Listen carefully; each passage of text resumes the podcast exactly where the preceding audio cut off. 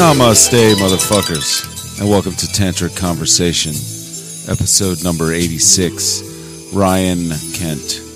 Ryan Kent is uh, vocalist for two bands in Richmond, uh, Gritter and Black LLC. Black Black, I don't know what they're calling it right now. It's one of the two. He's also a writer, written a few books, most recently.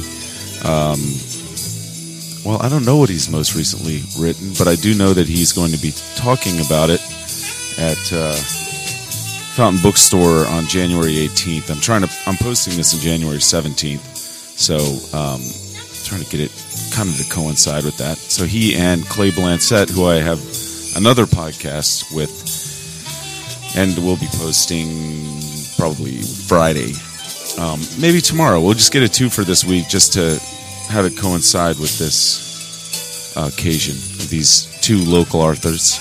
Arthurs? Arthur. Arthur, Arthur, author, author, Arthur on the rocks. Anyway, um, these two guys, uh, both doing a Q&A about being a writer, a local writer. Going to be at Fountain Bookstore January 17th. Um, Ryan I have been trying to nail him down and get him to come over and be on the podcast for a while, and this was good leverage. Uh, that fact that he's doing that thing and got a new Gritter record coming out, I believe it's called Nobody Cares, and uh, good. It was great time, man. It was a blast, and it was the kind of this is coming up the kind of conversation that I started doing Tantra conversation to have. Uh, I got a lot out of it we really got into a groove together. Um, you know, maybe learned some things, maybe taught some things, maybe just made bathroom jokes, a little bit of everything.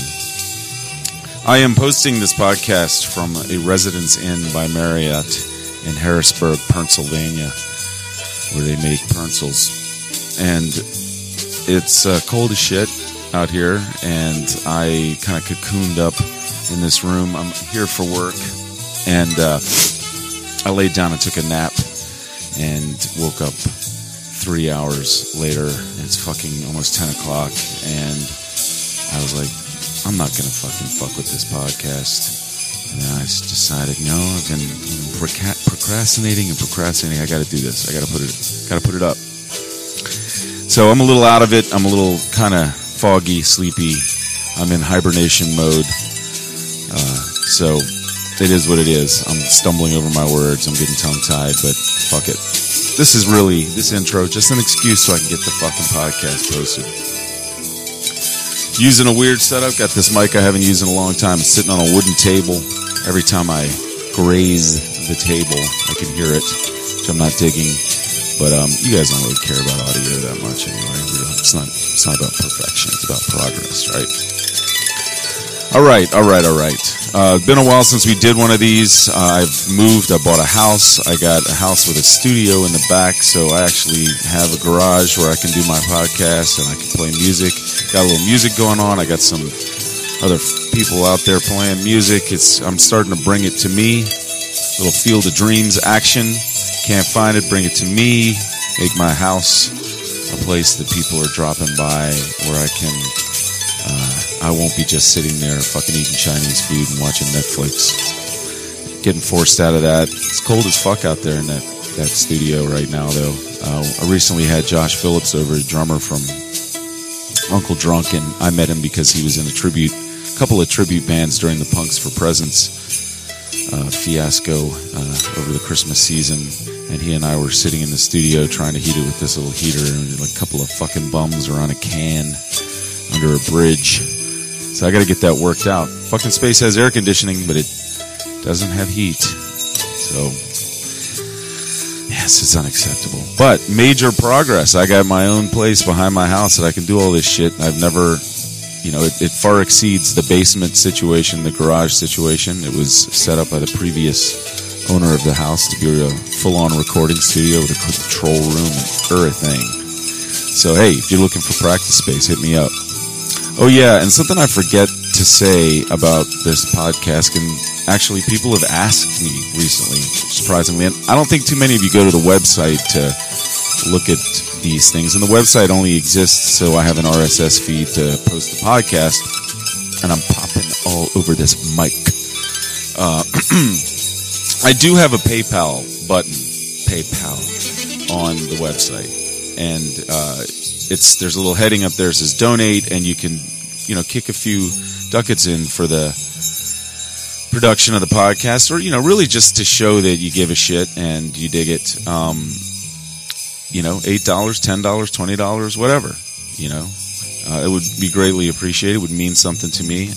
I uh, I'm always seeing that the you know folks are. I mean, the fact that all the podcasts are still sitting up on iTunes after I haven't posted one since last March indicates that people are listening to them because if they weren't, iTunes would kick them off. Um, and so, thank you, you all, for listening to them. And uh, the music is ending, so that means it's time for me to shut up and roll on in to Ryan Kent. So I, uh, Sean Harris and I have known each other Yeah. a long time. Good old Sean. Yeah. You want to put those um, headphones on? Oh, yeah, yeah, yeah. Sorry. You don't have to if you don't want them. You can really hear. I can hear you great. You might miss something that I say under my breath, though. ah, good call. Very good point. Yeah, and try not to. This fucking table, like these things are supposed to be shock mounts. They don't shock. I mean, don't, that doesn't work. they don't absorb anything. So if you bonk this table, It's bonking. You're gonna hear it. Gotcha. So uh, how do you know Sean anyway?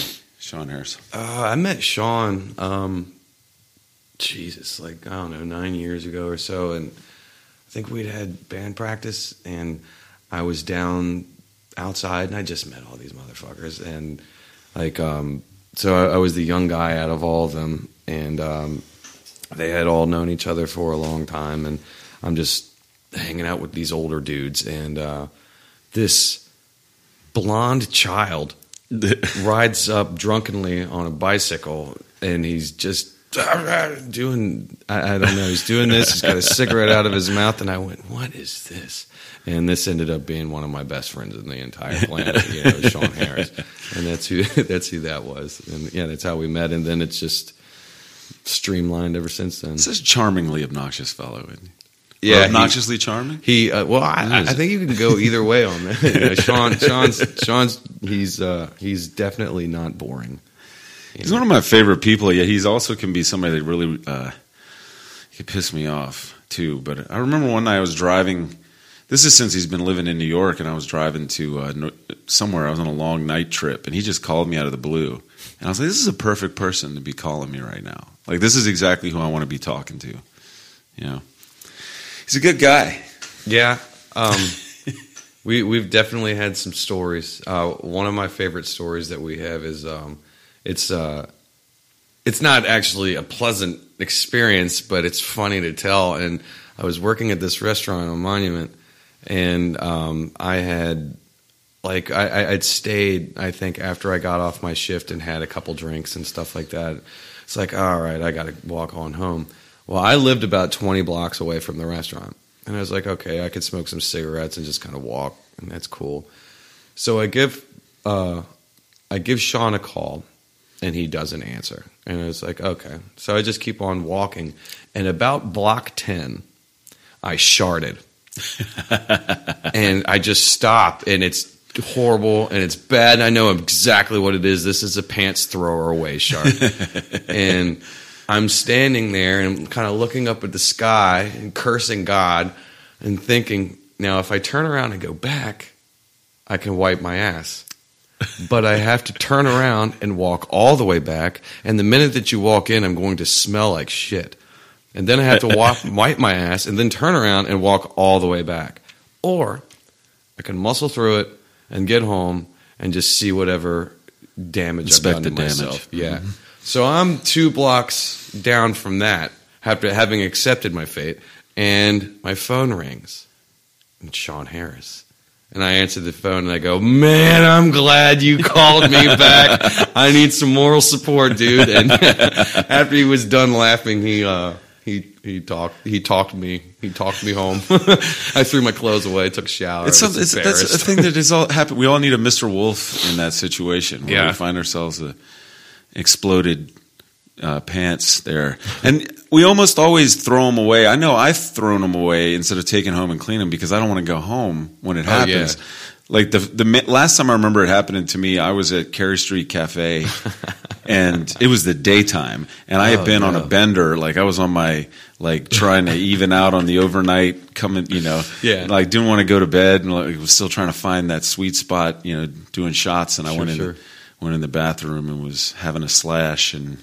You know, and I just stepped out of them and stuffed them down in the trash. Good You answer. know, I kept my pants because I your did. ass with underwear and. Yeah, this is why I never go commando because you never, Never know, know. right? Yeah. When you're gonna have that sharp, and at least you got a layer between. Yeah. Oh yeah. Absolutely. The membrane. You don't want to have to get rid of a, a you know like a favorite pair of jeans. Oh yeah. yeah. Can, and you can't. You can't just leave. Go come out pantsless from the bathroom. Yeah. Wrap some paper towels around you. And yeah, and tell yeah, tell people you, you send some friend off to the thrift store across the street. Man, get me some dungarees? I'm a 32, 34. Hey, all they You know? got in here is hammer pants. Nothing stonewashed, please. oh God. So, are you? Did you grow up around here in Richmond? Oh no, I um, I was born in uh, I, I was born in Washington D.C. at um, George Washington or George uh, Georgetown Hospital, and um, my parents lived in Arlington, and so I lived in Arlington until I was about two, and then they moved to Fredericksburg, and then they got sick of each other and they went their ways, and uh, my mother moved to King George, which is a small town, Yeah. in Virginia on the Potomac River, and my father moved to Spotsylvania County. So they were about 60 or so miles apart from each other, and Fredericksburg was right in the middle. And so I grew up there, and I kind of, when I was able to get out of the house, I moved to Fredericksburg because then I'd be in between both of them. That'd be fine. So you And- grew up in King George, yeah, Uh-huh. and Spotsylvania, and Spotsylvania, and, Spotsylvania. and in sometimes Fredericksburg, you know, because I mean, we would always be in Fredericksburg for Mm-hmm. one reason or another because there's nothing out where we live. right. So then when I when um, I went to a community college and I graduated from that and I got the fuck out of that area and I moved to Richmond and um, besides like a year and a half break I've lived in Richmond since um, the uh, let's say August of 2003. Hmm. So it's two, Jesus 2018 man Been here what 15, 15 years? years. Oh, wow. Yeah, and you know it's been okay. I've um, not to the level I've wanted to do them, but I've done everything I've kind of wanted to do. I've been, I found love, been married. I played in um, some metal bands. You know, um, I've been in some like extra on a TV show. you Oh, know, yeah. written a couple books. You know, and and worked in venues and did all those things that I've wanted to do just on a micro level. Mm-hmm. But it, I mean, I can't complain about that. I would have died where I was. know, Do you just- remember in like, uh, I you know I actually been doing a little genealogical research on my family, and uh, big part of it was all, all along like the you know Occoquan and, and King George, and like people uh, you know my folks lived all down in that area, and I never really thought much about that area until I was doing that. I didn't. research. I didn't growing up there. And Fredericksburg, the only time now when I used to ride the train, you can see the nicest part of the old town oh, when you downtown through there. Yeah, absolutely. but the rest of the time when I'm driving on 95, I'm like, fuck Fredericksburg. Oh, yeah, man. Fucking jamming shit up. It's twenty. It's like once like you get like ten miles before Massaponax is when people just all of a sudden forget how to drive. Yeah. and I don't know if their painkillers have just kicked in. That's what I'm wondering. Or- this or is an. OxyContin situation. Oh, I think. yeah, man. Prescription pills. Because it's like there every you know I- I'm driving up and down 95 all the time, coming from like New Jersey and Pennsylvania and all of these different parts north, and it's much smoother in these much more highly populated areas. Absolutely. And then you get down between fucking Stafford and Fredericksburg, a little past Fredericksburg, at the point where you see that bowling alley, you're starting to be in the clear. Oh, yeah, yeah, But yeah. when I whenever I look at Google Maps to be like, how's it looking?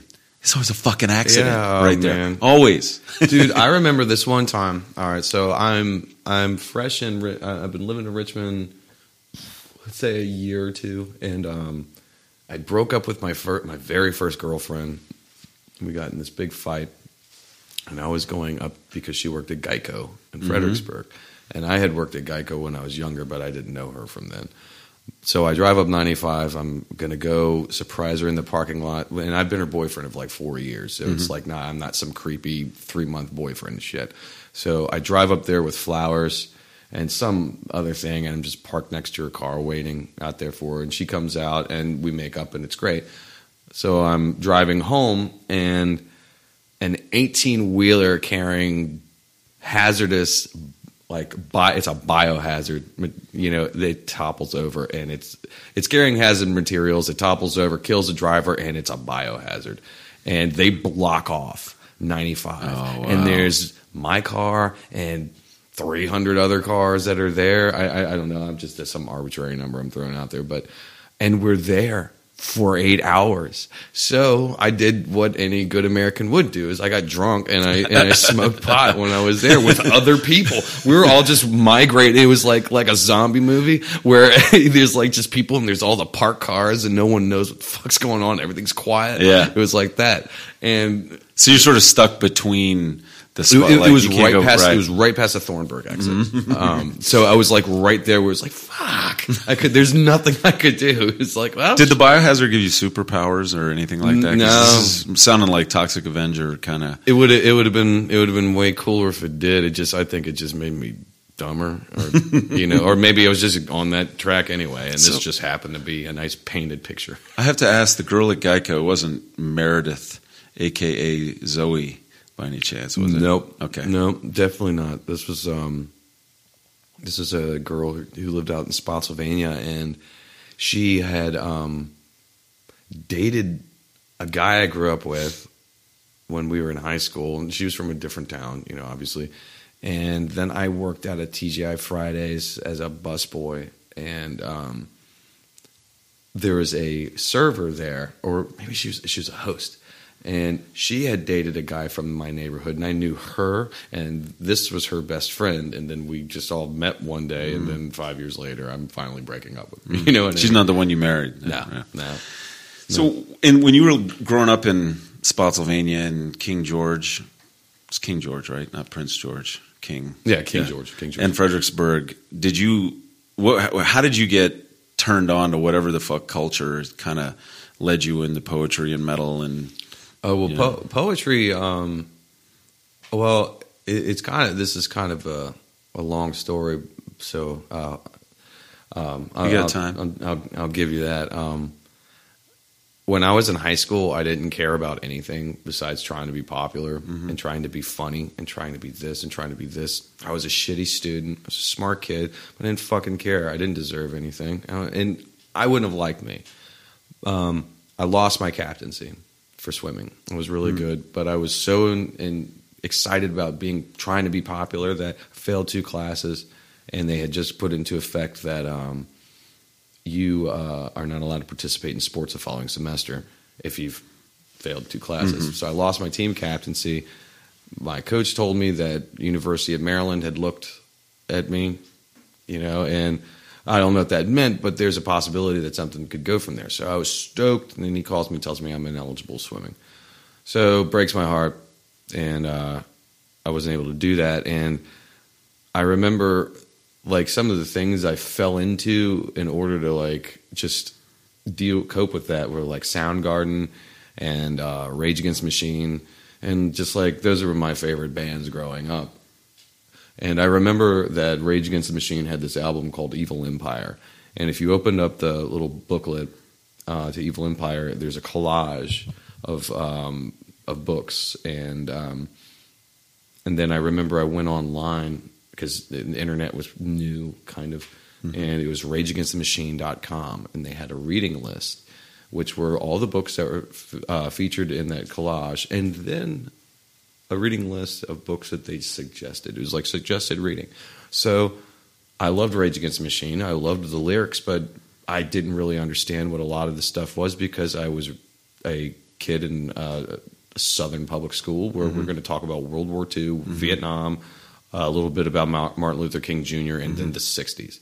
And so I didn't know what I didn't know what Eldridge Cleaver wa- or who he was or like any of this stuff. It might have been touched on, but it's not something that it was really made you remember. Well, these books from the suggested reading, I started reading them and I started learning stuff and I I wanted to and I remember I was sitting in a car that was parked at a friend's house and they were working on like Hondas and stuff because this was at a time when like the Fast and the Furious had first come out and it's a bunch of suburban kids souping up uh, Japanese uh, four cylinders.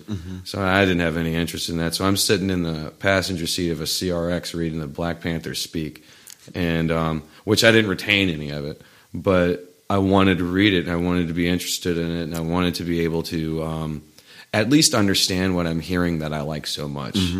And so that uh, kind of gestated, and I started reading more things and more things and more things, and then I uh, watched uh, the movie Jerry Maguire, and in the very beginning, God damn, in the very beginning, Tom Cruise has this epiphany, and he wanted to have. Um, because he was a sports agent and he wanted to have a closer relationship between the client and the uh, the agent, you know, and make it closer and less money and more family oriented, you know. And he writes this mission statement and he's just so passionate and means everything, and it and it blows up in his face and he loses his job.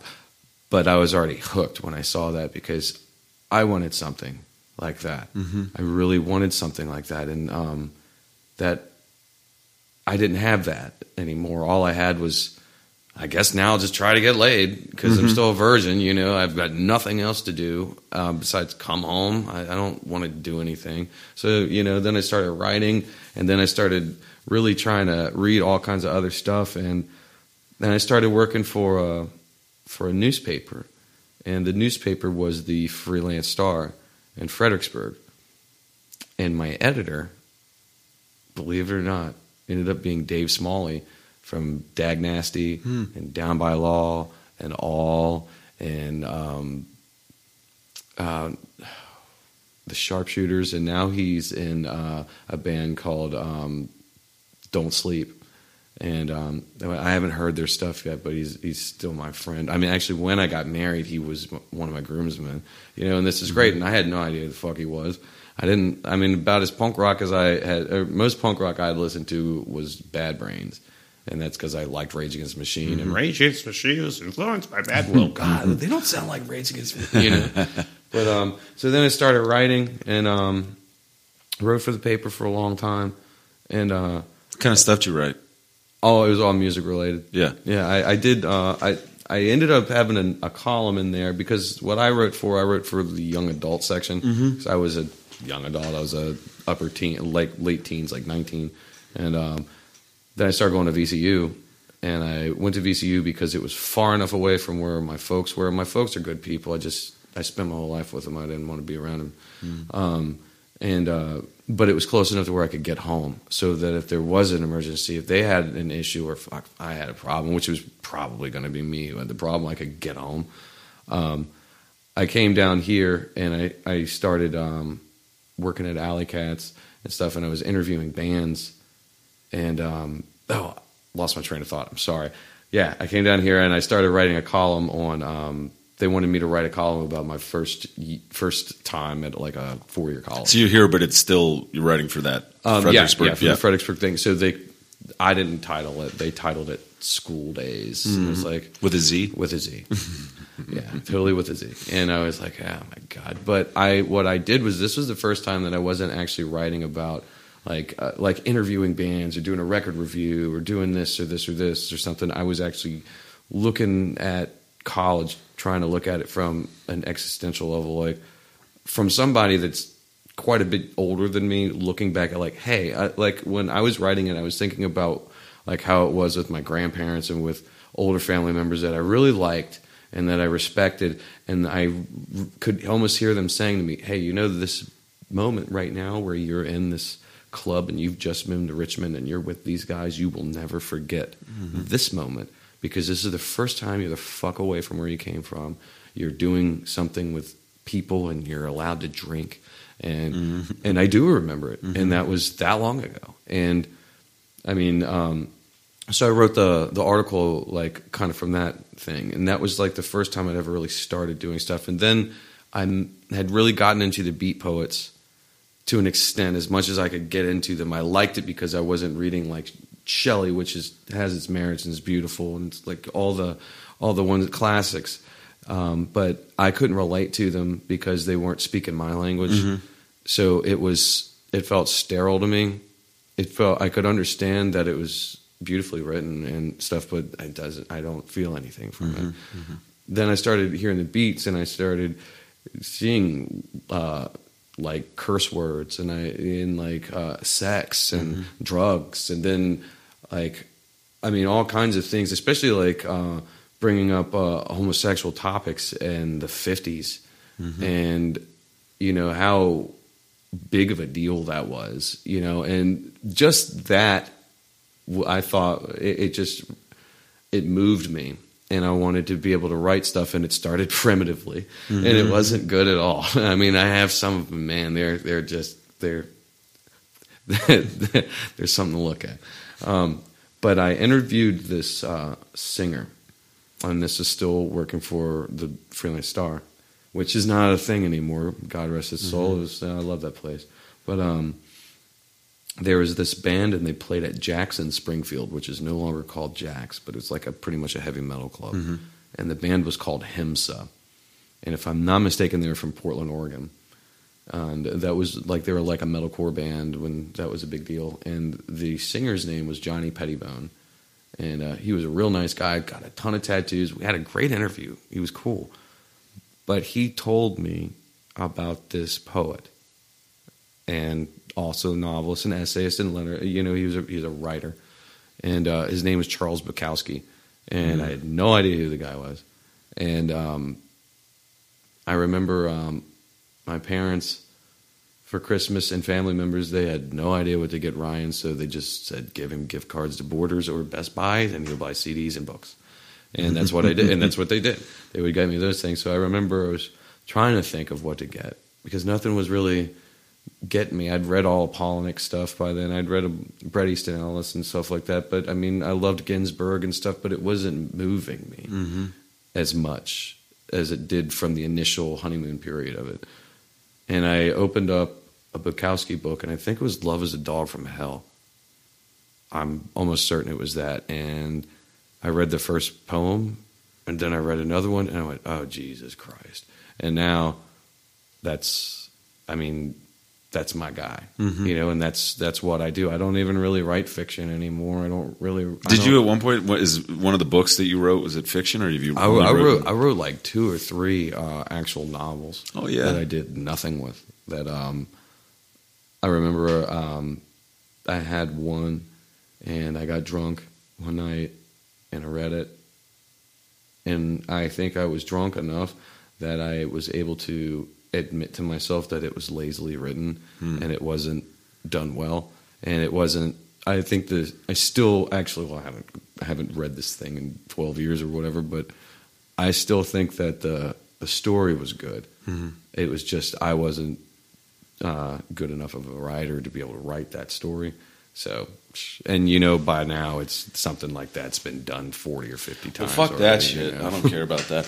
You know, I, I mean, I had the. Uh, I was in. I, I went to school at VCU wanting to be a writer myself, and I had. Um, and outside of the VCU curriculum, this woman came up to the playground that I worked at at night and gave me a bag of books, and because she, I, she had just taken a shine to me. I'm like a long haired kid, you know, hanging out on the playground. Like her granddaughter was in my my program, and the book, the bag of books had Henry Miller, Anais Nin, Hot Water Music, Bukowski, you know, um, H.L. Mencken. I don't think I ever read that one in Defense of Women. I've still got it, but because I really oh, and and Still Life with Woodpecker by Tom Robbins, and she Oh, knew Tom him, Robbins. and like she was she was actually the inspiration for a character in his first book. Oh, and no she hung out with him when he was here. lived in Richmond, yeah. yeah. when he lived in Richmond. She was part of his little entourage, and this other guy, BK, bunch of people. And um, and I guess she had decided I was kind of like they were. I wasn't, but I but because she gave me those books, I started to be. You know, I was much more transfixed by the um, the Tom Robbins stuff, and then you know I'm studying at VCU at that time. It's like straight Western canon, you know, like Shakespeare. Oh, yeah. all the you know Victorian poetry, um, uh, modern novel, like all the stuff that's super super established. Because the majority of the people I think that were English majors at VCU then were heading towards getting teaching certifications. It wasn't really about. I was there studying it because I was like, I want to be like AFO for writing, you know, and I sort of put my own curriculum together for that. Like I just want to learn everything I can that they offer and take like maybe take some logic courses so I can know how to argue, Oh, you know, yeah. or advance an argument and shit. You know, organize my thoughts or whatever. But yeah, somewhere. ar- I mean, I think I was reading. I started reading stuff in in a cl- either either it was either uh, 20th century literature or um, modern. I can't remember. It was a Richard Feynman class, not Feynman, Richard Fine. Oh, Did you know I think him? I had Dr. Fine. Yeah. Whoa. I haven't heard that name in forever. Yeah. I think I, I, I'm almost certain I had him or or I saw his name a lot. And now I can't remember because it's been so long. Sorry to interrupt. you. No, that's all right. It's, it's cool, man. I mean, um, yeah, and he, he had like Paul. We were reading Paul Auster in there, and uh, Saul Bellow, and all these folks. And I, you know, I did start to get that. Oh shit! Everybody's already said the shit that I think I got to say that's so revolutionary, you know, or whatever. And um, and I got a little discouraged, and I, you know, kind of finished that up, but.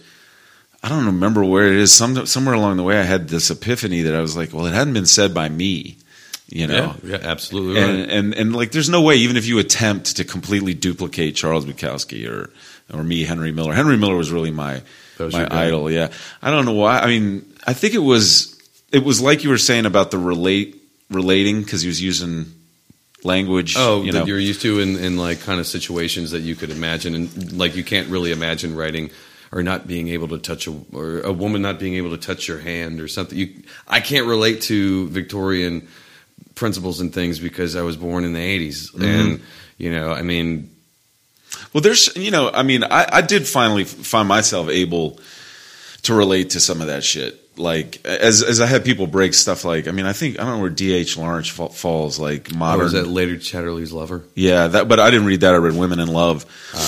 But you know, people started pointing out that it's not so much about the story as what the story is talking about, and that a lot of times it's, Oh, um, sure. you know, the the uh, subtext and the Absolutely. you know and i, I really got into uh, deconstructing shit and realizing oh, okay so this the underlying thing here is about the industrial revolution coming in and really presenting a you know real uh, conflict for people who were used to living in biorhythms used to an agrarian kind of lifestyle used to things like horses and you know and, and going to bed when it's dark and Yeah, getting all this up kind when of it's light, yeah. and all of a sudden they're these fucking machines, you know. And uh, and I remember him talking about like the scene in the book where this guy takes a horse and he's trying to get the horse not to be afraid of the steam locomotive that keeps coming through there. So he just is like running the horse up to the fucking train tracks and like Making- making breaking him, yeah, breaking horse. him with the. And and he's like, this is about all of us in the in the fucking industrial revolution. Yeah. you know. And then I started to, then it started to resonate with me. It is hard at first because you're like, those dudes don't look like me, They're fucking mutton chops, and they're Sure, and they're they're weird. They're weird words, you know. And I, and then I was like digging the pre-Raphaelite guys, like because you know they they're writing poetry and they're painting, but they're the paintings are of prostitutes laying in a bathtub in a dress so that they could get a painting of Ophelia. And I'm like, I can I can I can relate to that. Sure. Like that's like the kind of. Sh- so I mean, I think there's iconoclasts over and over again in every generation, and it sounds like you're an iconoclast, and I am too. It's like you don't want to just. I mean, you. I think similar things happen too. I, I was never on a sports team, but I realized that the thing that I, I was working on form over substance when I was worrying about how thing how, how I looked in like popularity, you know, and and you lose even what made gave you a shine to begin with. Yeah, if you try to do that, yeah. if you focus too much on that. So it sounds like you had that kind of an epiphany around combined of Rage Against the Machine, Jerry Maguire, losing something that was really important to you because you were focusing on the Something- ephemeral rewards that were Absolutely. coming from that. You know, and to be completely honest with you, like I swam and I was good at it and I loved it, but you know, um, I think that uh, me um, screwing up in school was probably the best thing that ever happened to me because I changed as a person. Like to be honest with you, if I had gotten something from from swimming, like any type of scholarship, and I didn't think that I was that good that I would have somebody look at me, but apparently so. Um, but I probably would have screwed it up in college because I would have gotten to college, have been so arrogant and excited and everything, would have fucked up and failed out, and then I would be back home living there or whatever. And I didn't, and I ended up getting something instead that I can because your body will your body will be done after a certain amount of years and. Uh, you know, knock on wood that nothing happens with my mind or my heart, you know, but um, I can have this forever, Right. Or at You least could be old as fuck and still be It's right. still right. I mean, you still be relevant. you- Yeah. certainly, Mhm. yeah. You know, I mean, like, and I, I, I think that that was um, that was a reward that I just had to wait for it to incubate and until it was a uh, until I maybe I had to incubate till I was able to understand what that was going to be. Mhm. You know, and um, I guess that's uh,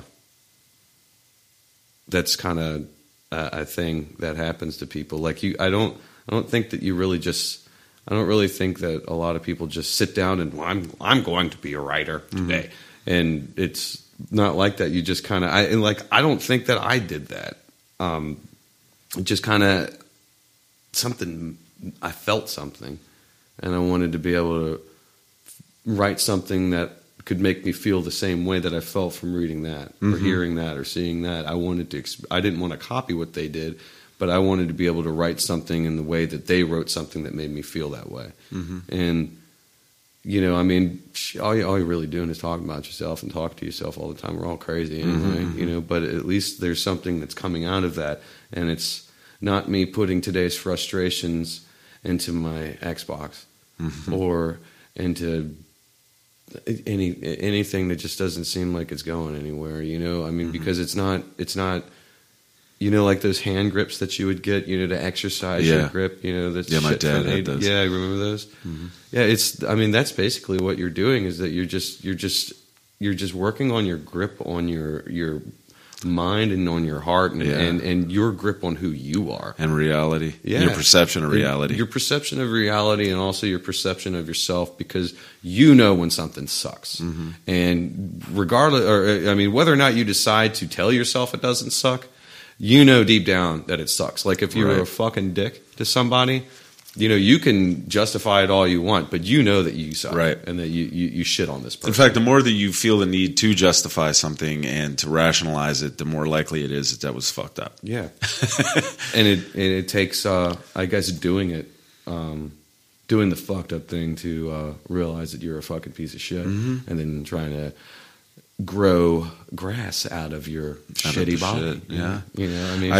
I, I agree with you. I think that you know this is what uh, I mean. I've had my experiences with going pretty far down the road of being a cretin, you know, and and being a scoundrel, Mm-hmm. you know, and kind of glorifying that, you know. And people like Bukowski helped me do that, Sure. you know, Absolutely. And movies like Dangerous Liaisons, you know, Uh, was that Glenn Close? she was in it, And, yeah. uh, John Malkovich. Uh, and uh, uh, oh, what's it? Um, uh, Jeremy Irons. Jeremy was it Jeremy no, Irons he's not in it. Maybe it was John. Uh, you know what? It was John Malkovich. John Malkovich is the is the Marquis de Valmont. Yeah. He's like this the rake, the uh, Yeah. the player guy who's just constantly con- just out of conquest And after then conquest. falls in love with Glenn Close. He's been in love with her, but she there's this weird thing where she's kind of putting him up to wrecking this guy's. this- Yeah. that, okay. Shit, I saw this these- on HBO years ago. I can't remember it all the way. It's pretty interesting too because they. It's kind of relevant to what we were. I don't know if we were talking about this before we turned on the mic. You know the illusions that we create, but the two of them were both you know noblemen, noble people, and the whole court life thing then was like this. You know, you you show up there and you got your image, you know, Oh, absolutely. and the way you dress and the, and the manners. Manners came out of that to show, you know, you know what's up. You- You're Mm-hmm. of this certain level of breeding, so it's like code for um, I'm, better an than- aristocrat. yeah, Yeah, aristocrat, yeah. And and like the whole those people had nothing else. The idle rich had nothing else to do but show up at court. You know, and fucking play around. cards and you know ride horses and Talk shit about each other. Yeah, and that's the French version. There's the you know the chevalier, and you know um, the English version is the cavalier, which is what fucking Virginia is named after. And Sure. Virginians really the people who came here and settled this were those kinds of fucking people. That's why we we have so much of that left over from that kind of Victorian. It was not Victorian, but Elizabethan. Yeah, I think uh, absolutely. court life. But um, anyway, the two of them appear to be fairly upstanding people, but he's a total piece of shit. You know, he fucks anybody and get his hands on. You know, and I mean, he's just a kind of addicted to. You know, um, fucking, you know, fucking people he's not supposed to fuck, and fucking up other people's shit by fucking that person. right. And then Glenn Close is also kind of um, working. I mean, I guess she feels it's sort of a proto-feminist kind of a thing, where she feels imprisoned in her role, and so she's wrecking shit behind the scenes. Right. You know, and at the end of the movie, they both get outed. You know, he ends up dead. And, And the last scene of the movie is the thing I remember is when she's standing there and appears at like the there's like the uh, it's like the con- They're the like opera house. the opera house Yeah. and, they, and they don't say boo they say woo And everybody starts going woo Uh-huh. I totally remember that And we got that now. I mean, Mm-hmm. except that it, I mean, it's like it's happening constantly to people that have had these managed images and managed Mm-hmm. personalities, and we're finding out this little thing about them. Louis C.K. likes to jerk off in front of women. That you know, Kevin Spacey did this. Matt Lauer, did- Bill you know, Cosby. and Uh, they're all stepping out into woo, Yeah, for know, real. and getting fucking totally taken down. No, there's a thing about that that uh, I actually um, I watched the uh, the recent Dave Chappelle special, mm-hmm. and uh, I watched that too. It was fucking amazing. yeah, I, I- I think that there are some really really great parts in it, and the things that I like the most are the parts where he was saying some shit that wasn't supposed to be funny. And it wasn't funny. He was just making a statement as a, a man in his 40s, you know, who's kind of been there and done it all and just coming back with a little bit of wisdom. Thought it was great. And the thing that he said about the, the movement that's going on with, you know, Me Too Yeah. and stuff like that is that, um, you know, right now everybody's scared. Right. And after a while, motherfuckers aren't going to be scared anymore. And Right. that's when you'll have a You don't get real change out of fear. you don't get real change out of Right. fear. And it was like, man, it's like I remember sitting there and for shit, serious. This happened. I sat there and I was like, damn, what if is that? Am I in trouble if I think he's right? You know, and it was like Yeah. I was scared. No to think- shit. Mm-hmm. I was scared to be like, damn, man, that makes sense because it's like, yeah, you're not going to get anywhere by just scaring people because after a while, you, you got nothing to lose. You Mm-hmm. know, like you know, I'm sorry to turn it around and bring it back to the to the dude, but like Bukowski, he got beat um, every day, or like you know, four times a week by his dad, Mm-hmm. or like this leather strap until he's about 11 years old. And before then, the boy would just scream, you know, Mm-hmm. you're getting beaten. And then just one day, he didn't say shit. And he said it was the worst thing that had, he defeated his father, and his Mm-hmm. father never beat him again. But he didn't fear him anymore. So what can you do to somebody that doesn't scare that's Mm-hmm. Yeah. not scared of you? You know Yeah. that I mean you have no power over that. You have no control over it. And I don't think that it should be. Uh, I, I think there should be a balance of power and a, and res- a mutual respect for both things. But I mean, just like beating a kid, you know, beating something into a corner is not going to scare it. No. They're going to retaliate, and then be, then you got a bigger problem than you had before. And I think that like uh, that that was cool um, being able to hear that, and I thought that that was because I hadn't heard anybody really drop some some right now knowledge Mm-hmm. that really needed to be said, and regardless of um, what uh, the backlash was going to be from that. You know, I, I appreciated that he had that to say because I think that's on a lot of people's minds. Yeah. I uh, it actually I have to say that I'm kind of it's cool that you brought it up because it really inspired me to get back into doing this because I stopped because Oh, wow. I'm worried about the fuck am I going to say you know I don't feel like putting anything out there into this climate because it seems like the way it was in the French Revolution to bring it back to the French again, mm-hmm. that once they got going with that guillotine, they just couldn't fucking stop cutting heads Oh, off. yeah. You know, and anybody that had been even bourgeoisie, you know, like I don't maybe that didn't exist then. Um, but anybody was even like smelled like an aristocrat after they got done killing all the fucking royals and everything. They just kill everybody that had what shit that we didn't have, you know. And like just keep the blade sharp and the blood running. And they fucking, I mean, and and that's what this current thing on social media and in the world feels like to me right now is that we all rightfully are super disillusioned, confused, don't know where to fuck, where to go. There's definitely some kind of power imbalance. There's definitely change in paradigms going on. There's need for more changes in paradigms. And a lot of people feel confused and powerless. And that is a valid fucking feeling. But, Absolutely. you know, to lash out at the people that you perceive to be having something you don't have because you get an angle on them and then destroy their fucking lives. That ain't the, that is not the way to go. Um, it just produces, it just takes it underground. You know, you just get smarter. You know, the people who are doing this shit, you haven't changed their values. You've made them savvier. You know? Yep. It's And- like ta it's like uh, the, uh, the same thing that uh, I think Chris Rock was saying this in uh, off of um, Bring the Pain Mm-hmm. is that about the he, he was like I think all drugs should be legal because you take all the drugs away and then you're gonna have people in their basement like cooking up lima beans and gasoline and you suck on that and you'll be fucked up you know and it's like you will find a way to, because people want to get high Mm-hmm. Yeah. it's just like you know you're gonna do all this stuff um, to people that are uh, doing these really really bad um, things to others and you're going to make it so they get around getting in trouble and then they think of these other ways of being Right. able to do it that are under the and it's just ah, yeah, we got we got real. I mean, I like Dave Chappelle reminded me, and I have, you know, and it was listening to comedians on Marc Maron too that made me realize that I I'd kind of written off comedy as a form of anything more than cheap laughs. You know, I just kind of thought it was for dumbasses. You know, like people like to chuckle, huh, huh, huh, at stuff, and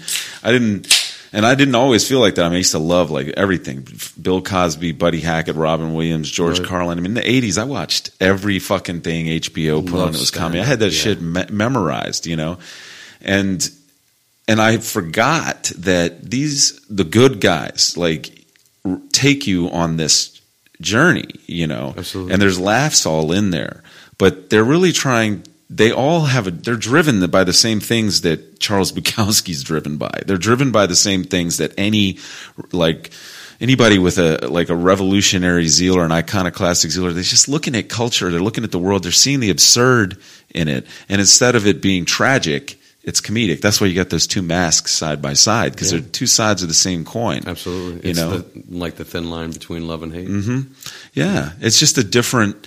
It's a different way of talking about the same thing, you know. And and I think that Dave Chappelle did very bravely do his best with some of that stuff. And you ain't gonna. I mean, I read a couple of reviews of that thing after being like, especially the first one where he's in the big theater. Mm-hmm. I forget when that one's called, but that was m- fucking masterful. it was know, called a master class in comedy was it called that? yeah it said that on the netflix like description of it it said I mean- master class in comedy he i mean he he throws in some ch- a cheap ass punchline that he manages to pull a callback on after talking about some Oh, fairly mean- profound things so i kicked her in the pussy. Yeah. that one yeah, Yeah. that was that was pretty i mean two pretty- different times like you know and like you totally forget that he even gave you the oh punchline absolutely. already and he was like i you gave know? it to you. I told you. I told you i was gonna say it, i still got you. Yeah. And and like yeah the first thing he says after that is i didn't grow up in the ghetto. I grew up Silver ju- Spring, my parents Yeah. did just well enough so i could grow up poor around white people. Yeah. You know? And Absolutely. that and then boom that takes your brain. You're like you've been diverted from even thinking about that thing he just said and you're like wow that is an interesting you know? And he like masterfully planning these things for you to think about and then like, Nas does not know the pain. the first time you spend the night over a white people's house. it was, it was funny.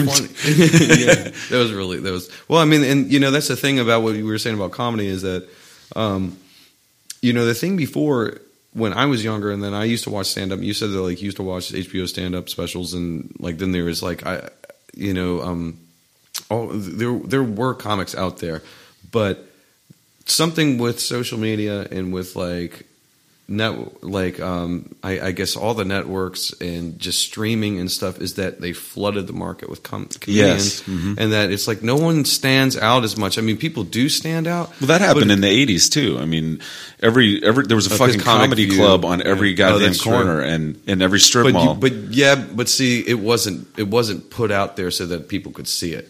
Right. You know, I mean, it was still pretty fucking everywhere, like Oh, on sure, MT, sure. you know MTV and like but not like to where there's this whole thing like on Netflix, just stand up comedy, Right. where it's just and you know, I know about twenty percent of these people, Mm-hmm. and and I mean, some of the like know them actually have heard their stuff, and then there's people that I've heard the name mentioned before, and then there's people I'm like, I don't know who the shit who Right. this fucker is, you know. Um, and I think that that kind of is a uh, thing that's going on and has been going on for our country with our country for a long time. Is that it's got to be more. It's got to be bigger. You've got to have the mm-hmm. big gulp. No, the super big gulp. No, the jumbo gulp. No, we will kill you gulp. Mm-hmm. You know, and you have to have the enormous fries. And then you know, on everybody on social media, or not everyone on social media, but the vast majority of people who do that are a celebrity in their own mind. Mm-hmm. And it's because you have this instant gratification that you can do this, you can do this. They did it with baseball cards and sports cards in the '90s. You used to buy a bat. Uh, you you could buy Topps. You could buy Bowman, Donruss. There's like four or five uh, style cards that you could get. Mm-hmm. And then you fast forward to five years later, and there's an infinite number of uh, companies to where every pack has a game used jersey card in it. Man, I got one of those out of a pack one time. It was worth two hundred dollars. That shit that I got that time out of a pack for two hundred dollars is worth fifty cents. And it's like that sucks because that was a game used portion of this hockey player's jersey. It was Peter Bondra. Mm-hmm, His mm-hmm. jersey was on him, mm-hmm. and now it's in my bait or my card, and that's not worth anything because you flooded the market with it. Like autographs aren't worth anything, comic books aren't worth anything. Right. You know, they're re- remaking all the all the uh, movies. No, no one even has really a good idea. It seems like anymore, and it's just because instant gratification. You know, like in October, I was present for what became a double homicide, and whoa, it sucked and it, it it shook me up for quite a while and I like I don't have any PST, PTSD from it but I think of it on a regular basis. And um but the thing that was the most devastating about it was beyond these two men losing their lives which is that's the most important thing but like on a deeper level is that people that were there were taking photos and mm-hmm. running from the scene with their camera to show that they were here and how upset and scared they were and look at me Right. fuck you Right. like like But at the we same time, we can't be that. blamed for being like this because you know many years ago when I uh, we can't be blamed for this, but we can blame the people who started this because they know what they. But it's- doing, you know, I mean, we're just we're just all fucking mice. Yeah, you I mean. I I agree with you, but I think it's been. I don't think there was any fucking mastermind like. Uh, Oh, yeah, it's not a that said, book. yeah, that said cons- too much of a we're going to theory. control the American people and we're going to propagandize. We're going to turn them into this thing. It's a byproduct of something that we've been doing for a long time. That I think we're at the point of like we've. Not, you know, I mean, I went to New York City when I was in my twenties, and I and I got to look behind the curtain of the Great and Wonderful Oz and see that there's just a handful of old men back there pulling these levers that are putting all this culture out here that I think is youth Move culture. legs, goddammit! you know, it's not youth culture. It's uh, it, it it's a it's a fucking product that those guys they own everything. They own Rolling Stone. I mean, it's like Condé Nast owned everything in the fucking nineties, and um and Viacom owned Oh, everything yeah, else. I remember Viacom. And uh, like I started to go, okay, so I need some I need something around that. How to get away from that, you know? And it was kind of cool that New York City at that time was sort of also beh- like you were too close to it to be receiving the message they were putting out there. Sure. You know, it's like because the beam was on the other side of you. That's kind of like the. That's kind of like in the the um, in like Return, oh shit, uh, the the Last Jedi. I don't I don't want to say anything about it, Uh-huh. but you know, it's just like kind of when Enough people have seen it now, you well, you know, like a smaller plane is next to a bigger plane and it's quicker and they can't shoot it. Right, right. You know, kind of thing. Like you are right there at the foot of Mount Doom, Or- or like when- in Mordor, and they can't see you because Right. you're too goddamn close. Right, You know? But they right. can fuck with people in Illinois and Indiana and people out there. You know, because Right, they like can't they shoot that big else to do. gun at you when you're right up on the hull Yeah, of the ship. Blow their shit up. Yeah, you yeah. know? So I, I, I read this article when I came back from there. It was about all of the different guys that started their own brands, like skaters and shit. Like whether it's you know Shepard Fairey or you know all these different people started. They just were like, mm, take. I got this tag and put on a fucking t-shirt. Now I got a clothing line. Oh, right, okay. You know, and and the They guy were talking about that in Jerry Maguire. The soft drink, the movie deal, the the foot, the shoe. You know, And the guy writing the article said, we as subjects of this and as people brought up in this have everything we need to know to create our own brand. And it's no surprise that these guys are stepping out the kids from the iconoclastic punk rock, you know, kind of uh, underground are saying, Hey, I'm going to just go ahead and repurpose this. Like repurpose everything else. I'm going to just, I mean, this is still just a fucking t-shirt, but now it's got my logo on it and now it's worth 25 bucks. Seven dollar t-shirt and then people will and buy it because they want that because it's already been fed to them. And so they- you might as well, you know, take that over. So I, I mean, right now, I, I mean, we're going. I think we're going through. Um, we have a, uh you know this crazy revolution of intimacy where we know more than we ever used to know, and like when you find a band like Soundgarden, they had to get to a certain level in order to find their way to where you were. You know, Oh, and they, and they had to be of a certain quality in order for somebody to put some money into them. And, then, well, I mean, that's the funny thing about that is that, uh, like the Seattle thing, Soundgarden was the first of them to be signed to a major label, Mm-hmm. and they were the last to take off Hmm. um, because it was obviously Nirvana, you know, and Pearl Jam, and then Right. Alice had taken off with Dirt. Mm-hmm. I mean, and they had had uh, Jar of Jar of Flies, and you know, and uh, the self titled, and by then. Soundgarden had released like four or five records, and like uh, Bad Motorfinger was on uh, Headbangers Ball and stuff, Mm-hmm. but right, like Outshined was pretty in Rusty Cage, And that was right along. That was like the same time bros. that Nevermind came out. came right? out. It, Yeah, it was like ninety one. 91. Yeah, I think I think Bad Motorfinger was ninety one, and then Superunknown was uh, like ninety four. And by then, Kurt had, um, you know, it was that, that was the same year he had he had passed away, Mm-hmm. and then they Soundgarden had like five singles off Right. of that, and I mean, like Black Hole Sun was. I mean, there's kids singing in other countries that they don't have running water, but they know Right. Black Hole Sun. Right. You know, I mean that that became a a song of a of a generation, and Mm-hmm. that was kind of the last of those bands. But what happened was record companies went out there and signed just Right, they flooded that shit too. right? yeah, yeah. They they they um, exploited it, and they gave kids record uh, deals who had played two shows or something like that, and you know, and then Vogue has this huge spread on the grunge look, and Mhm. Yeah, yeah. they and like it, they didn't have a name for it. They didn't. It was just they were lived in Seattle. They Right. wore this shit because we were it- wearing that shit here. we were too. wearing it here because they were wearing it there. Uh, we were doing know? it before then. I was wearing fucking flannel tie around my waist and goddamn long johns under shorts, and combat boots. I didn't know that was all happening. I mean, that was it's just a thrift store Oh yeah, thing. I, I don't know, but I'd seen somebody else. I think with the long johns under shorts before that that I was that I was trying to emulate. But that was the thing that was interesting is when that Seattle thing took off. Richmond was our we every there were people here already looking like that grunge thing, so it just kind of helped.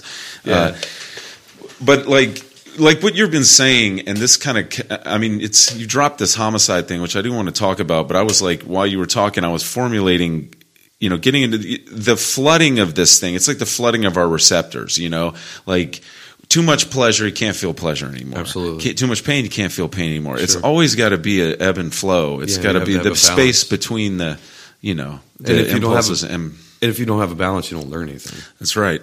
That's right. And like the shit you were talking about before, where you, you come up against something and then hopefully you fucking learn and you grow. And we have so many things going on. A that like precludes that. Like you're not allowed to grow. You're like that's it for you, motherfucker. Yeah. You know, you fucked up. You fucked up You're one done. time. You're done. And like, I mean, I've. I'm really grateful that I did the majority of my serious fucking up before social media got like Oh, it is yeah. now, and I'd already reformed, you know, before this th- th- Facebook became what it is, and all of this stuff. But like, it, I, I'm like, there's, you don't, all of the people that I'm associated with in my like, um, where I go to evolve, it's all about accepting people no matter how fucked up they are because they're there trying to be better. Sure. you know? And like they're not going to get better if they're not loved and accepted. You know? If they're told you're a pariah you're a piece of shit you're a bad guy you're just going to get more of that from them Absolutely. you know that's the way they- to now- fucking guarantee that Now they're- don't have anything to lose. That's They right. no fear. that's right you hate me oh boy i'm it's on now I'll really make you hate me. and i don't even care if i go to jail because you know or get killed or whatever because nobody loves me anyway got nothing to lose like you, said You're like, this is how you hate somebody? I'll really teach you how to Mm-hmm. hate somebody. Yeah. So, uh, and then I mean, and I, I've like we're we're we have too much access, and right or wrong, when marketing marketing has been uh, this thing that's been going on in our country since I don't know. I mean, it's after the uh, industrial revolution, and and they were we're trying to sell the things that we can make a lot of now, and so we make people. In, apparently, the ad people got together and said, "Well, now we know how to make the washing machine. We need to make the perfect customer for the washing machine." And the propaganda of our country really started coming out of the private sector. These same guys like Viacom and Condé Nast, they started telling us who we were. And, and in the reality, this thing that people want to get back to, the "Make America Great" thing, that was just a marketing campaign. You know, the post or the McCarthy era, Eisenhower era, whatever that that that tract housing June Cleaver Ward Cleaver shit. That was a, a made up thing, just like Donna the Reed. Nazis fucking people that they were and the Russian Yeah. people they were putting on posters. It's like the same fucking thing.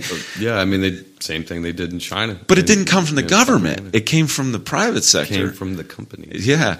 And um And they let them do it because they were getting a chunk of that. well you I mean there's no no nobody saw any harm in it. They're like this is good for the economy. We're selling shit. People know who they are. They know what they're supposed to buy. Yeah. They know where they're supposed to live. They know what they're supposed to but do. at the same time, they Yeah. were manipulating people and making people not be themselves and making people think that they needed to be what was on this and not how they don't know how to You know, choose. like, oh, she's got on a polka dot dress and high heels, and she's going to the store, and I've just got this on, and Right. I'm less of a person because I don't look like that. And it's then like, you're back out there like Glenn Close showing up at the you know fucking opera house, Ooh. like just to go to the goddamn grocery Yeah. store. Yeah, I mean, so it w- w- now nobody is in control of the apertures that we look at. Like there used to be three channels, few radio stations. There's no one person in control of all of that shit. And so now there's all this shit coming at us, and we don't know how to curate all of it, hmm. and we don't know what to do with all that information. And some of us have a head start because we've been used to just following our own instincts about things and like what matters. But there's a whole lot of other people that have not cultivated that skill that don't know what to do it, and they're just chasing their tail all over the fucking place. And I think this will eventually kind of, you know, we're going to come out the other side of this, and, and I think we're all going to be a lot more savvy. We'll be able to bring the same discernment to social media we bring to the shit we see in the grocery aisle. You know, yeah, that's Star Magazine. oh yeah, you know, yeah, yeah, it's yeah, like, that's, you know what I mean? Like right now, people don't aren't able to because the, it's coming from their friends, but their friends didn't write that shit. You know, Friends their friends just just, regurgitating whatever they Yeah. just read. Their baby birds. and it and and the you know when I first got involved in MySpace and Friendster, you did really trust the oh information. My God, I forgot about Friendster, Friendster. right? Whoa, I never had that, but I remember that. But the idea is you were giving that to me, you know? Sure. Like you wrote the content on your Facebook page. You didn't put a fucking link on there, you know? You were, and so I know you, I trust you. This is like, there's a solid kind of a thing going on here. But we're now lazily just f- reposting things that we haven't even read because the headline make, agrees with our prejudice, our bias, the thing that we make you look like a fool? Yeah. You know, I, that you know that's just one thing that uh, I think I've done a service to myself and also a disservice because I am I am as a person I am very obsolete and Why the fuck do you say that? 'cause I can't fucking do anything, man. I can turn on my microwave. Like, I mean, I can You get mean tech, you're technologically technologically uh, Okay. obsolete in a lot of ways. I've just got a bunch of uh, ideas and things that probably aren't as progressive as I think they are because I have purposely stayed away from a lot of shit. Like for a while, like I was off the grid as I compl- as I possibly could be to live in a country that has wa- running water. Like I didn't have a bank account. I could have had a bank account. I didn't want one. You know, I didn't have a phone because fuck them. I, I didn't drive. I didn't get in any trouble for these things. These were just choices that I had because I just didn't want to be part of it, which is immature. But at the same time, I don't time, think that's immature. well, I mean, I think you're It- it- following a fucking instinct. I mean, you've. it, it was my instinct, but it made things um, less convenient for others because they, in some ways, had to pick up the slack because Ryan can't drive and he's got to be here. I got to go pick him up to do this because it's a wedding. but they obviously valued you enough to. they wanted that. me there, but it, it, after a while, that kind of shit gets old. But but I had I, I just stayed away from things, and then like, but then when the the social uh, network thing started, I got really into that, and um, I got uh, kind of obsessed with like Facebook um, because that was the only. Well, I had done MySpace, but I got really obsessed with Facebook, and it almost became like that was the real world. Mm-hmm. Is as weird as that sounds, that that is the real world, and I that was one of the things I ruined. You actually ruined thought that you were getting what you. The illusion is now because the it was like that at one point that you're able to be connected to people you couldn't be connected to otherwise, and that's still somewhat true. But and that was the initial reason. in the midst of that doing is all of that fucking advertising and bullshit that we just were talking about with that the marketing companies. Sure. You know, now it's Zuckerberg and Google and all these fuckers have figured out how to give us the illusion of choice and control while they're really giving us limited choice and limited control. And I'm talking about being woke. You got to realize that, uh, you know, that I mean, shithole country comment comes out, and then you feel it's your fucking obligation to comment on that. I say let it die, you know, because uh, you know the the thing is, I don't I don't like fucking Donald Trump at all. I I mean, I I've, I said this guy's not fit to be president from the very beginning. Yet at the same time, I don't I don't automatically believe that he said that just because somebody said he said that, and then it fits the profile of something he would say. Sure.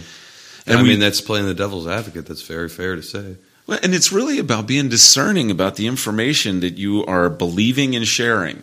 You know, They said, don't take all this information over here, but you, you know, whatever we say is okay. as long as it confirms what you already fucking think. Sure. You know, but then the way that it is shared on there is, I mean, go into Starbucks and just shout your latest status update at all the people in there.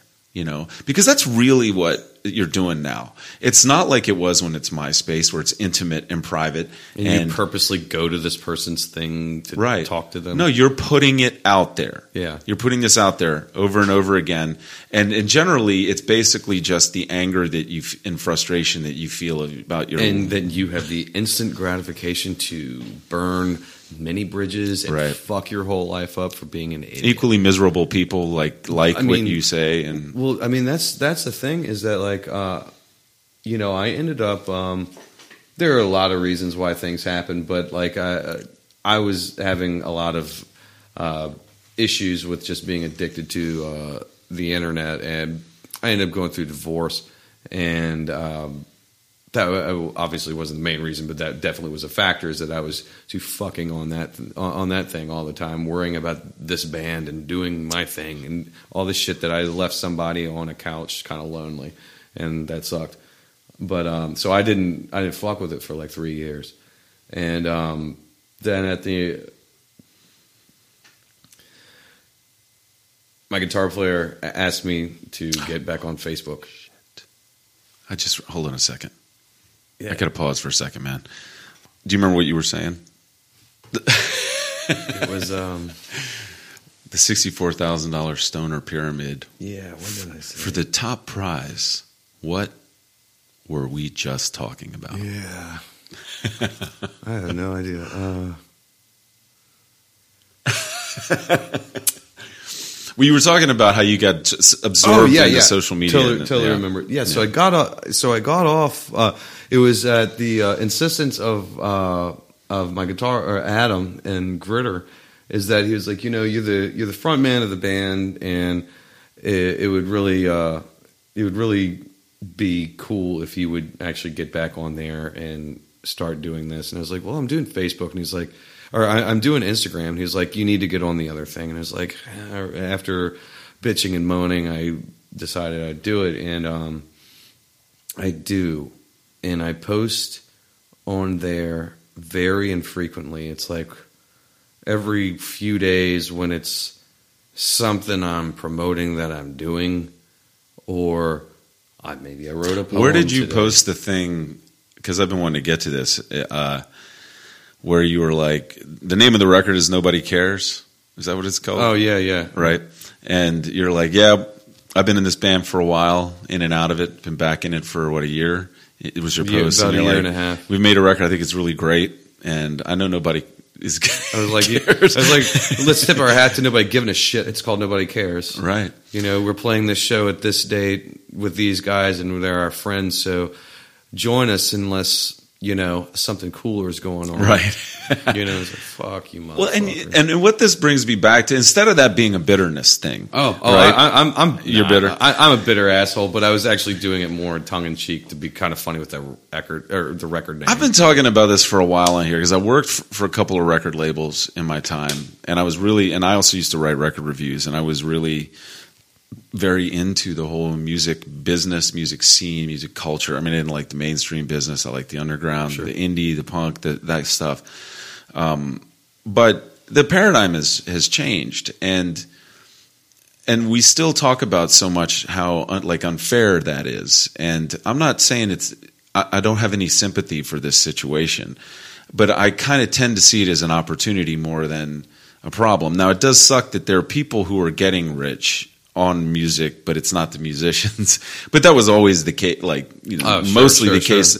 You know, record labels they had to make a product and ship the product and and advertise the product and all that kind of stuff. And I just think that a lot of people didn't think about what they were getting into with record labels, and record labels weren't going to tell them what they were No, getting into Absolutely not. and um, and and we're in a, you know, I don't think it's only been, I feel like the 20th century where musicians could expect to become wealthy because they wrote a hit song, and then be getting royalty checks for that for like the rest of their life, you know, and. I, I'm sad for many people who counted on that to happen. That that doesn't happen anymore. But I'm also psyched because I'm, I'm. I mean, I'm also a musician, and I have no desire to break new ground with that. I just want to do it. You Oh, know, yeah, sure. I just want to like be like you said about you read those books that those guys wrote, and the way they made you feel. You wanted to make. You first you want to get inside that, and then and then be one of those people that passes on that feeling. And I think that has to be what drives you to make any art now. And I think that if that is what's driving you to make art, people will find you, you know, and you'll get enough out of that. you know, you won't be put into that fucking soul killing shit that like David Bowie ended up in, where he's like holed up, you know, doing cocaine. Oh, uh, every- the the Berlin trilogy. yeah. I mean, and I think he went to Berlin to get off. Oh, that's what coke. it was. Yeah, he got off of it. Yeah, but you know, he got into serious cocaine psychosis. You know, from having that much money and also being propelled to that height of you know celebrity and everything, which ain't no good for anybody. You know, because you're like you said, this grip on re- you're practicing having your grip on reality And on you know? yeah. having a fucking place a, a, uh, you know something of a perspective but it is an ongoing practice because things are always changing things are always shifting. But as long as you were practicing that and the pop term for it that is connected to old shit is mindfulness. It's like you're aware you're thinking about what the fuck is going on you're looking at it and you're questioning your own reactions to things and you're questioning what's going on and you're not taking anything for granted. And this is a workout. It's a constant workout. And you develop more and more skills for being able to sift through this shit. You don't have to fucking react to it. You don't have to go you, you can be offended without hurting somebody for hurting you You know, You and, and you know what? But that's one thing about uh, like that I'm really happy about with like social media is that like I was telling a friend of mine recently who got on there and he ended up burning some bridge in his bridges and it was like you know what I'll tell you this dude I'm older than you and whenever I'm pissed off or upset or anything like that the last fucking thing I want to do is go write anything on the internet because Mhm. I'm going to inevitably regret what I have said and I would rather um, not do that. So like now a a photograph that you put online and then you have like a a little commentary on it is one thing, but Mm-hmm. then when you go into these where you're airing your dirty laundry Right. online and just humiliating yourself and other people, then getting in all these fights, and then look at this shit I just took. Look- you know, look at my look at my chart. Oh man, yeah, it, dude. There's so much, and, and, like, I mean, I, I just being away from it for three years. Um, I, I honestly don't miss it at all. Like I do this thing for a specific reason, and then there will be a few people that like I'll take a shit at work, you know, or something like that, and I'll scroll through the thing, and then there's somebody I know, and I'm like, oh, all right, you know, and it's some an old friend or something like that, and I'll just it, my my aunt might be on there, you mm-hmm. know, I, I've talked to her, and I just oh hey, you know, but I mean for the most part, I just look at people, and it's just people just ripping each other apart online and everybody is some armchair philosopher and political analyst and it's just like it- it's either that or they are so Nestle Quik sweet and mm-hmm. nice nice and wonderful that it's disgusting that it's like really? You you you were really saying this to Barbara that you met 17 years ago that one day at the flea market about how she is a courageous woman like fuck off. You know and that that kind of stuff Yeah, we eat is- both sides of it, right? You said both both extremes of it, and both poles of it are inauthentic, and it's very inauthentic yes. And uh, it's only just occurring to me that this isn't that much different from when you're driving your car and somebody cuts you off, and you're like, "You fucking piece of shit, you inhuman fuck!" Like, Yeah. you would never say that to, To a the- person that bumped into you in line at Starbucks, right? absolutely not Because you're engaging you a- have to talk to them that, and hey oh it's okay man because they're looking at you There, but you're also engaging. I think you're engaging a lot more of your senses when you're around a person. Certainly. When you're fucking on a computer, you're just there's this. It's like you're you're whittled down to that addictive thing. You know, the fucking rat that pushes the pellet so it gets Yeah. the zing in its Absolutely. electrode, and and really you're fucking getting into that edginess of like an addict. You know, and It's like, like, there's almost there's only an enemy or an ally, an angel or an right enemy, you know? or there's only pleasure or the lack of pleasure is somehow a fucking uh, is pain you know so if you start scrolling through your feed and there's nothing about you or nothing good or you, you went on your facebook and there's no notifications that somebody liked something of yours or there's nothing about you on and there if they did, it was something from a long time ago that you don't care about anymore. right like, how come you never like my fucking pictures on instagram problems. So then then you turn that you're like somebody's denying you your hit so then you turn around and Yeah, like that's you lash out absolutely right. I mean, that's the most absurd thing to me that This light, is the land of make believe, and you guys are arguing. there's some etiquette to fucking like. I mean, I put shit on Instagram for a bunch of different reasons. Sometimes I think I see something really cool, and I like, I, you got to see this thing I just saw. Sometimes I think I'm like, let's just fuck with this and put something really lame on there. But I had never knew that kids in high school they have the this almost total Lord of the Flies thing about liking and commenting on each other's pictures Oh, on yeah. Instagram. That, that it. You it- can never like your own. and, it's like, yeah, and it's all code. It's all coded stuff. Like uh, it's almost like mating ritual shit. You know, it's all weird socialization co- cue code crap. And like, how did it get to be so significant? You know, and I have friends my age who have said, you know, I like your stuff all the time, and you never like my things. And I'm like, what? I, You're like I don't fucking pay attention to them. I mean, you could just g- give me a call sometime. Yeah. You know, but I mean, and I get, I, I, I, I am just as guilty of this as anybody. So I'm not trying to sit here and judge me. It's just like I'm getting a grip on it. Sure. Like, you know, my, my little hand squeezy workout thing. I'm like, what is it about this that is vexing me? It isn't just that, um, folks are taking it upon themselves to be a lynch mob over and over and over again. It's something that I don't think any of this information that we're sharing is real, and I don't even. I think we are totally getting played. I think we're we've all been thrown in the arena, Or maybe And- we're just being entertained. yeah. Uh, diverted blood. Sp- I mean, it's that the old Roman form, of Yeah. the blood sport. Like all of that existed to distract the fucking masses Absolutely. from what the fuck was going on. And we were, and, and there's all of us on there thinking we're anarchical and revolutionary and all this kind of shit all wag on dog, Zuckerberg's platform. Yeah. yeah, that's where the revolution. I'm really going to make a difference at mom's house.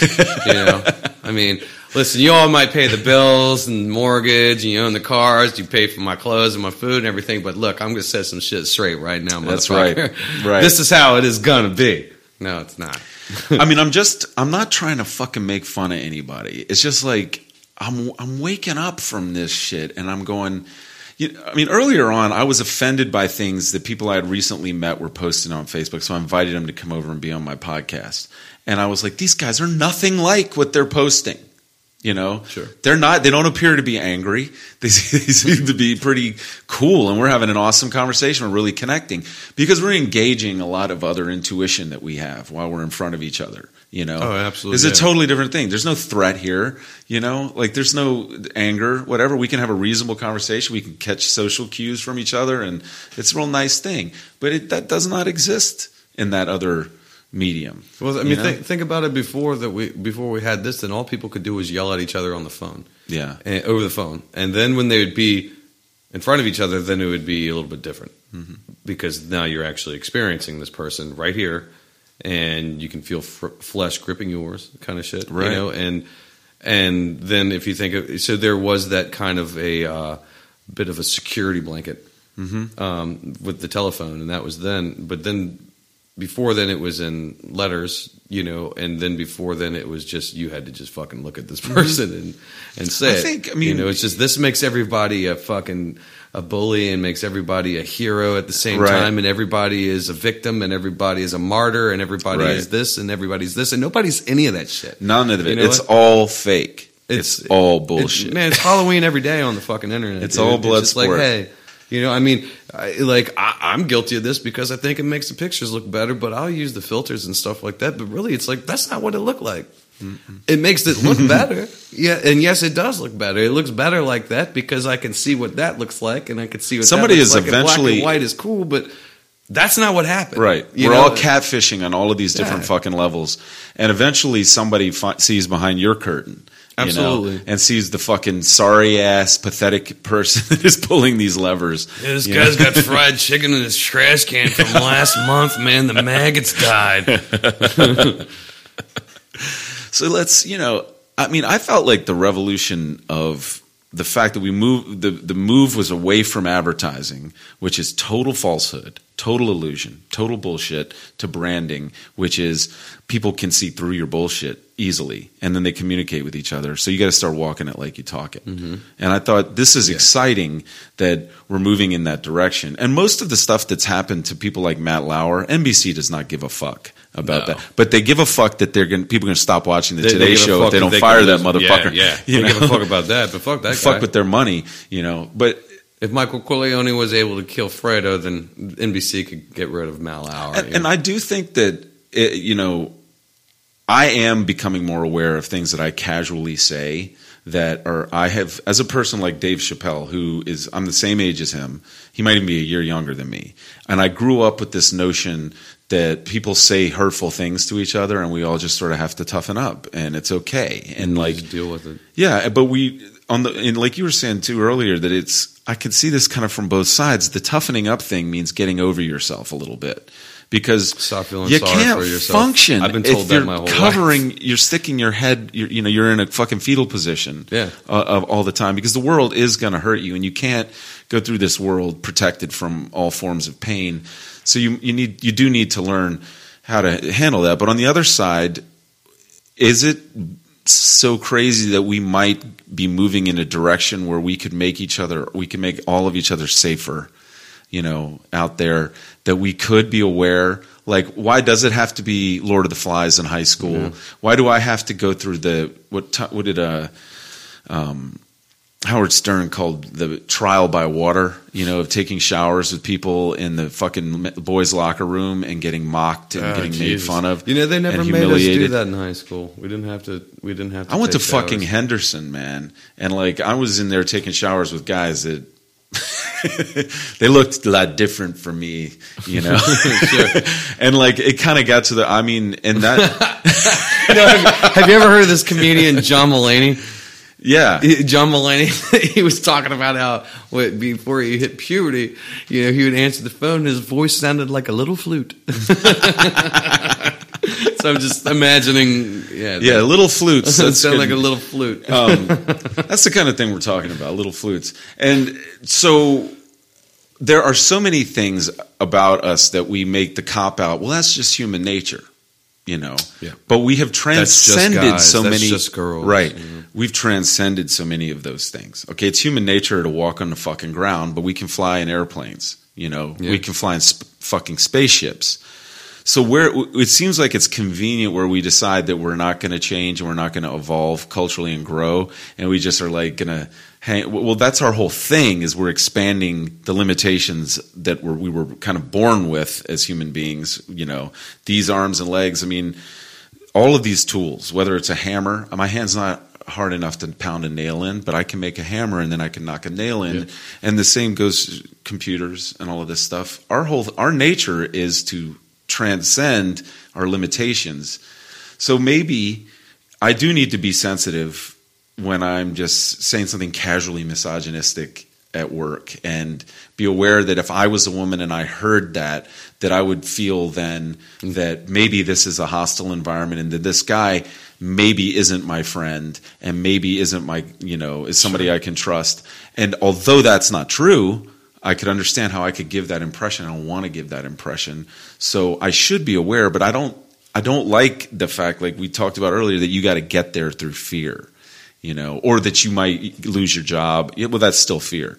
You know, that that the consequences of not of- being that way instead of having compassion and empathy. Instead of a consequence where my life is fucked up because I said made this lewd comment in a moment of stupidity, instead of I hurt this person's feelings and I should I should be held accountable for mm-hmm. that and and ha- actually be empathetic and then know and actually feel another person on a different level because all anybody cares about is themselves. And to actually just stand in line and know that like I'm talking loud on my phone or I'm mm-hmm. saying this or saying this and there's this person that's standing next to me who can hear everything that I'm saying and I'm disrupting them mm-hmm. you know because I don't care about them. Mm-hmm. All I do is care about my fucking self. And you know I think that's the uh, that's the downward spiral that we're in right now and there was a movie that came out um, I think it was 2012 or something. It's called God Bless America, and it had Bill Murray's brother. I think his name's Joel Murray, and it was directed by Bobcat Goldthwait. And there is a line in it that was, "What is the point of having a civilization? Civilization if we are no longer civilized?" Right. And it was it was that that really resonated with me because it's just like, yeah, what the fuck, man. And he was putting everything that was it, it- the things that were in this movie were just really important at the time, like American Idol, mm-hmm. and you know just how they would just just trash people. And and he was like, it's the new Coliseum.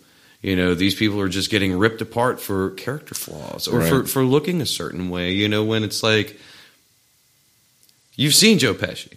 Mm-hmm. You know, he's not a pretty man Right.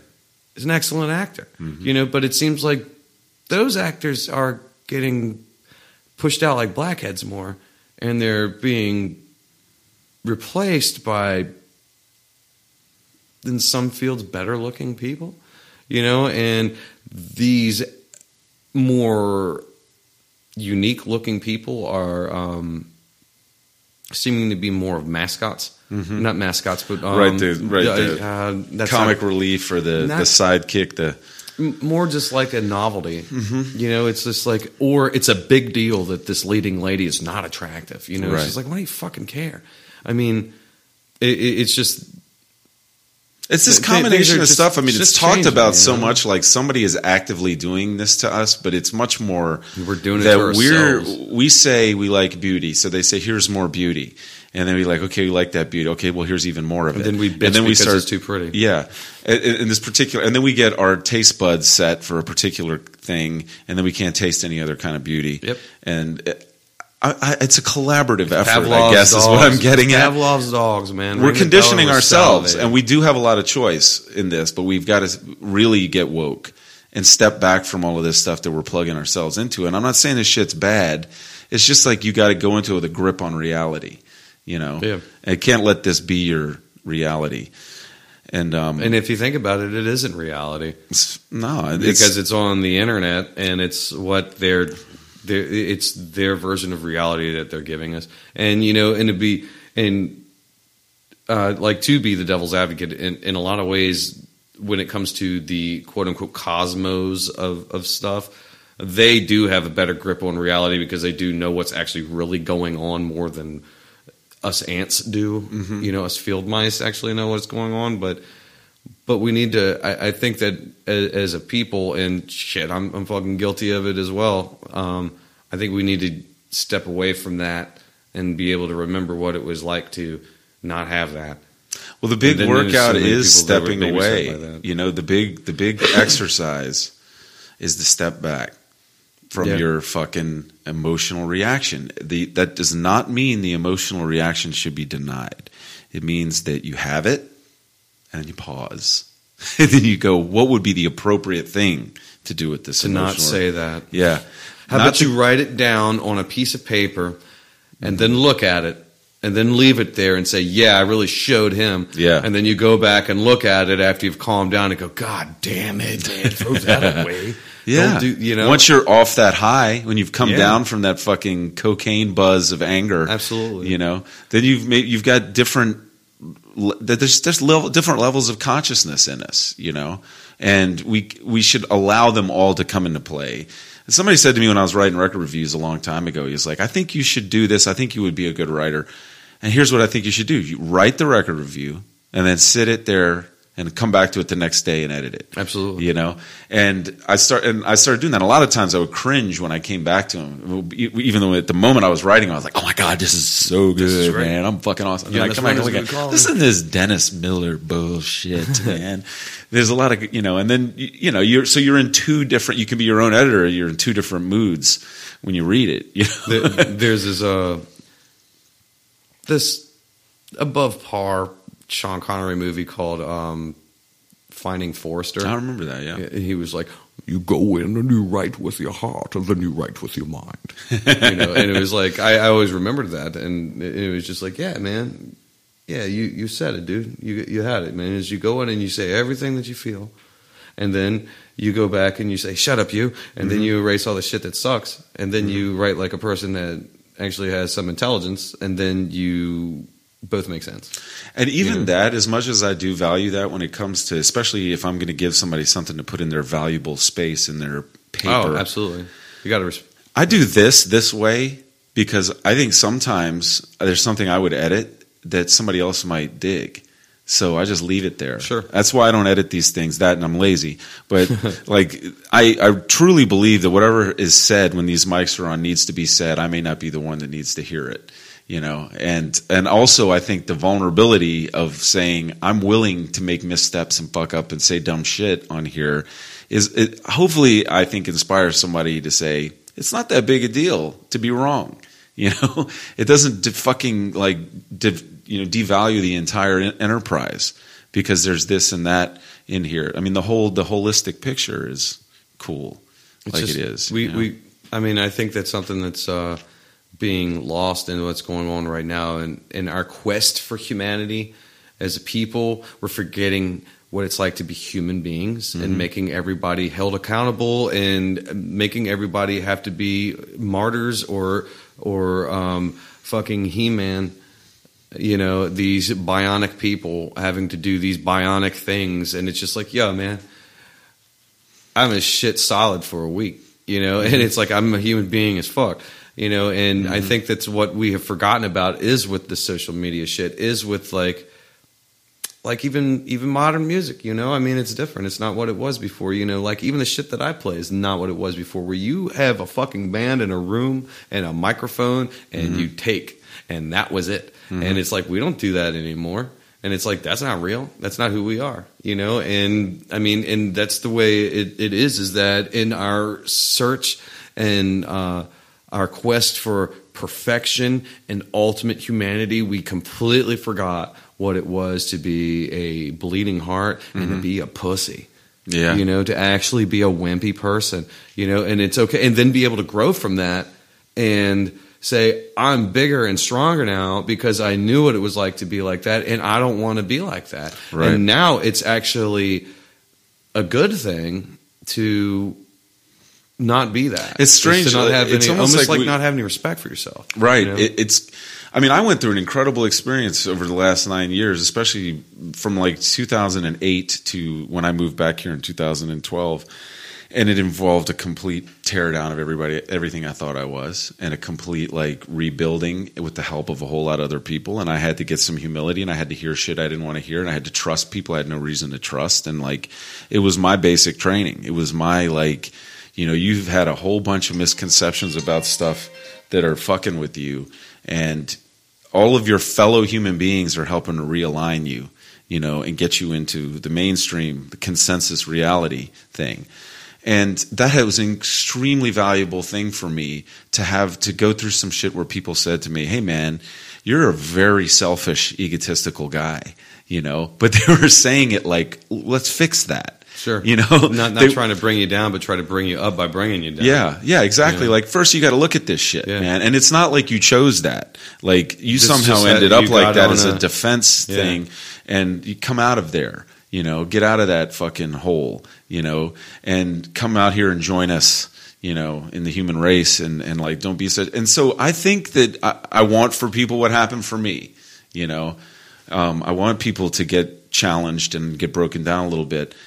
But I think that in this weird way, we are choosing mediocrity because we are not going to allow the eccentricity of the geniuses Absolutely. in this world. That we need them to be just like us, but they're fucking just like us, then they are not going to make it anything. We're just going to kill that whole class of people because they're not perfect. Always, you know? we've always shot down the one who stood up for the others and did something different. Yeah.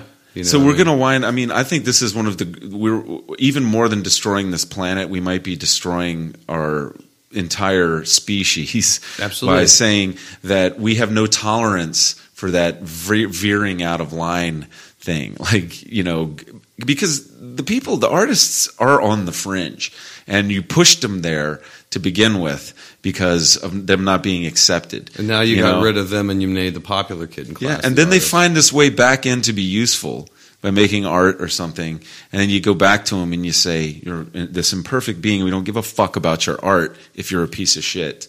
You know, you got to go with your art. Goodbye. Get the fuck out of here. Get back in the woods. And it's this like reverse survival of the fittest thing. Like, um, you know, the Spartans would just kill a kid that didn't look like he was going to grow up big and strong. We're just like, kill them if they're not some unrealistic version of what we think people are supposed to be. You know, I mean,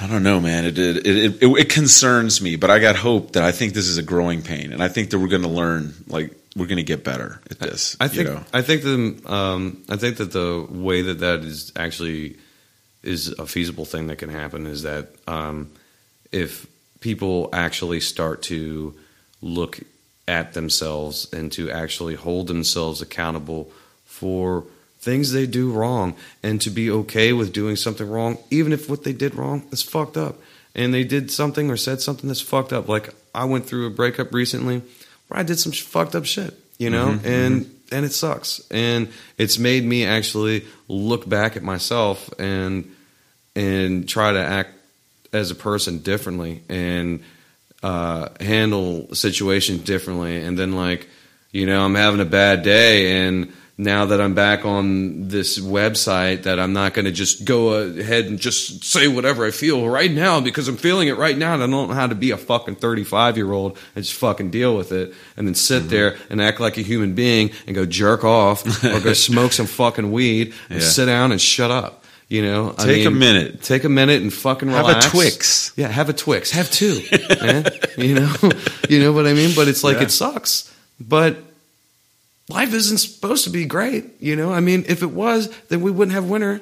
We wouldn't have shit that sucks. We wouldn't Well, have what do fires. you? How do you even know what's you know? awesome if you don't experience the suck? There we go. If You we know? didn't have all, if we had nothing but pleasure, we wouldn't know pain. Which it's nice to not po- know pain. That's why Everything that requires a context but to have, have meaning. context and you have growth, you need to have something that sucks. Mhm. You know, I mean, like branches fall off of trees. You know, animals' babies die, people's babies die, buildings fall down. None of these are good things. Rocks even break. But, but we don't even know? know if they're good things or bad things because they we're are, they're just things, right. man. Like good and bad is is it ain't over till the fat lady sings. And so many times in my life, seemingly bad thing based on my present desires happens, and then it leads to something that I didn't know I wanted. You know, Yeah. and bam, there I am. And then and it's just an endless cycle of like this thing that I think is bad based on my perspective at the moment, and then a little time passes and it turns out to be good, you know, and good and bad and good and bad and good and bad. And it's all a matter of perspective. You know, there's definitely shit that is an exception to that, you know, but the, the, the attachment to the idea that if life ain't perfect, you're doing something wrong or you're being tortured or whatever, that you just got to get rid of that, you know, throw that out and get a little bit more, again, keep working out, getting your grip Yeah. on reality as reality is, not reality as you want it to be. But just how it actually really is. And and I I have to fucking man, I got to wrap this up. Oh 'cause- man, they're all good. I just finished my, my beer. You got your you finished your last beer, your Hamm's. Is that the same thing that Matthew McConaughey's drinking in um I don't Uh, fucking know it what he drinks. I know No, no, this but is it's cheap not- as shit. Though. it's oh, not- what, like a Dazed and Confused? No, no, in the other in um True Detective. He's Oh, sitting there I've never seen that. philosophizing while drinking. Hamm's beer. These are these are. I, I found this and um, like I've been I for uh, of late I, I've broken this rule because it just needed to, but I, I've been kind of sticking away from bars and it's just been kind of going going away from alcohol, but yeah, going through kind of a shitty experience, uh, shitty couple months. You know, yeah, falling back uh, off the wagon, but it's been all right. Um, I've been safer about it, but uh, yeah, I found these for three ninety nine for a six pack, and Tall boys, yeah, that's Tall what he's Boys, drinking. and it's like Mhm. you know what? I mean, that's that's four dollars and twenty cents with tax. I'm at home. I'm only having these if I finish them, and I feel like that's that's far better than the uh, the alternative of spending thirty two dollars at the bar, and then Yeah. I'm driving home, or I'm sleeping in my car, or I'm buying an Uber to buy another one the next day. No, I'm going to have Yeah, I had to get out of that and pass out. entire transaction a few years ago. But your the book thing with Clay Tar, uh, Clay Blancett is January 18th. January 18th. Great. And I'm going to try and get both of these up before that because I got the one with him. Then Gritter's record release. That's uh, going to be January 27th at. Uh, that's going to be January 27th at Wonderland with Mammoth Black and He Wolf and the uh, And He Wolf is old Johnny Throckmorton, Johnny right? Throckmorton. Yeah, Of And Alabama Thunder Pussy. Alabama Thunder Pussy. I saw him do the uh, Elf Zig. Yeah, I fucking missed shit. everything from Puncture Presence this year. I'm an asshole. So awesome. Um, and and uh, are you still doing the thing with Jonathan, the Black LLC? Oh yeah, yeah, yeah. We're um, tentatively we we got the uh, confirmation. Um, we I don't think a date has been set. It's supposed to be something in February, but we're tentatively supposed to go down to Asheville and record a track or two with uh, Claude Coleman uh, for Ween. Sweet. So he's gonna Nice. do some do some stuff. And one, it it doesn't hurt that uh, Mickey, who's Dean Ween, um, likes our band, Mhm. and we've we've hung out several times. He's he's, he's very fun to be around. Mm. He's, he's an excellent dude. Imagine. Yeah, I I, I gotta admit, I uh, fanboyed because I had chocolate And cheese name when dropped. I was a kid. Yeah, yeah, yeah. No, Oh, yeah, that's got- all right. Gotta, You gotta do it. Gotta do that. No, Shameless well, self- and- I was 12 years old. I had chocolate and cheese, and Ween was awesome. And then I'm 32 years old or 33 years old, and I'm in New Hope, Pennsylvania, with Dean Ween. Mm-hmm. And I said, "Hey, man, could you? Can I get a picture with you?" And he just kind of looked at me, and just kind of had this almost irritated look, and then his face softened, and he goes. Only if I can take it, motherfucker. And then he took, and then he took the picture, and it was great because it was just like, ah, I was. Sounds I, like he had like, a Twix too in that moment. He, he had two. He had two. Twix. you didn't share with me. Well, that's awesome, dude. I look forward to checking that out. And you got to teach me how to sing like you do with that growl, man. That's a hard thing to cultivate. Um, you know? I can the- sing clean, but getting that the zen of screaming is what helped me out a lot. It's this, uh, it's this uh, doc or like how to or documentary, if you call it, by um, Melissa Cross, and she is a uh, vocal instructor, and it has one D. Randall Blythe from uh, from uh, Lamb of God from Richmond on it, and Oh, yeah? uh, he suggested to me that I got it, and I'll shit you not, man. I used to get migraines by the third song of band practice and lay on the floor and try and do it, and it sounded like shit. And I got that, and I can't say I was the best student at watching that and religiously following the stuff I was supposed to, but I got an idea of what I was supposed to do, and now I don't have any problems at all with doing that. That's good to hear because Yeah. I've been trying to. I have this one song. It's just a three minute, you know, like downstroke thing. It's actually a cover of another band, and there's a part where I mean, it it, it gets to this intensity, and I'm trying to play guitar and scream like that, and I fucking get close to passing out, and my asshole hurts. You know? It's called the It's dump. about the fucking shart right there. All right, yeah, man. yeah, that's a fucking shark. Call Sean Harris. We looped it right back around. Yeah. All right. Thanks for coming by, man. Yeah, Curtis, thanks for having me, man. I then you have that. I bet you that's more times than you really care to hear the shart discussed in one podcast. But hey, when God gives you a callback, you use it. It's first rule of uh, anything comedy, arguments, uh, resentments, cooking. I don't know. Everything. Callback. Hey, yeah, yeah, yeah, yeah. I got about three podcasts in the can now.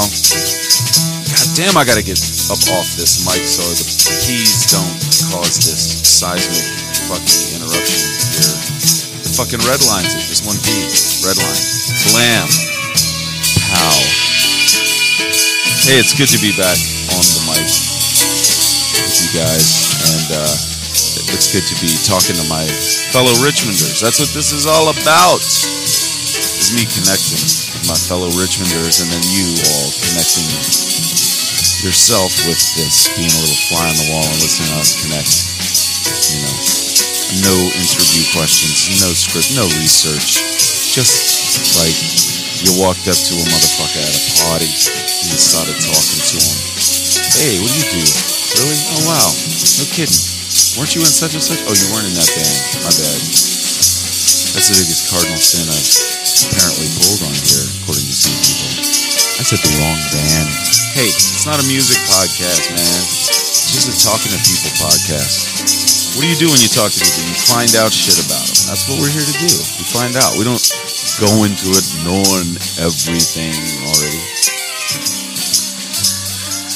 So defensive. Yeah, well, I, you know, I'm chicken shit. I haven't posted one of these. I haven't recorded one of these in so long because I'm, I'm scared.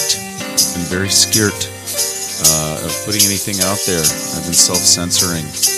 I uh, don't like the climate that we live in right now.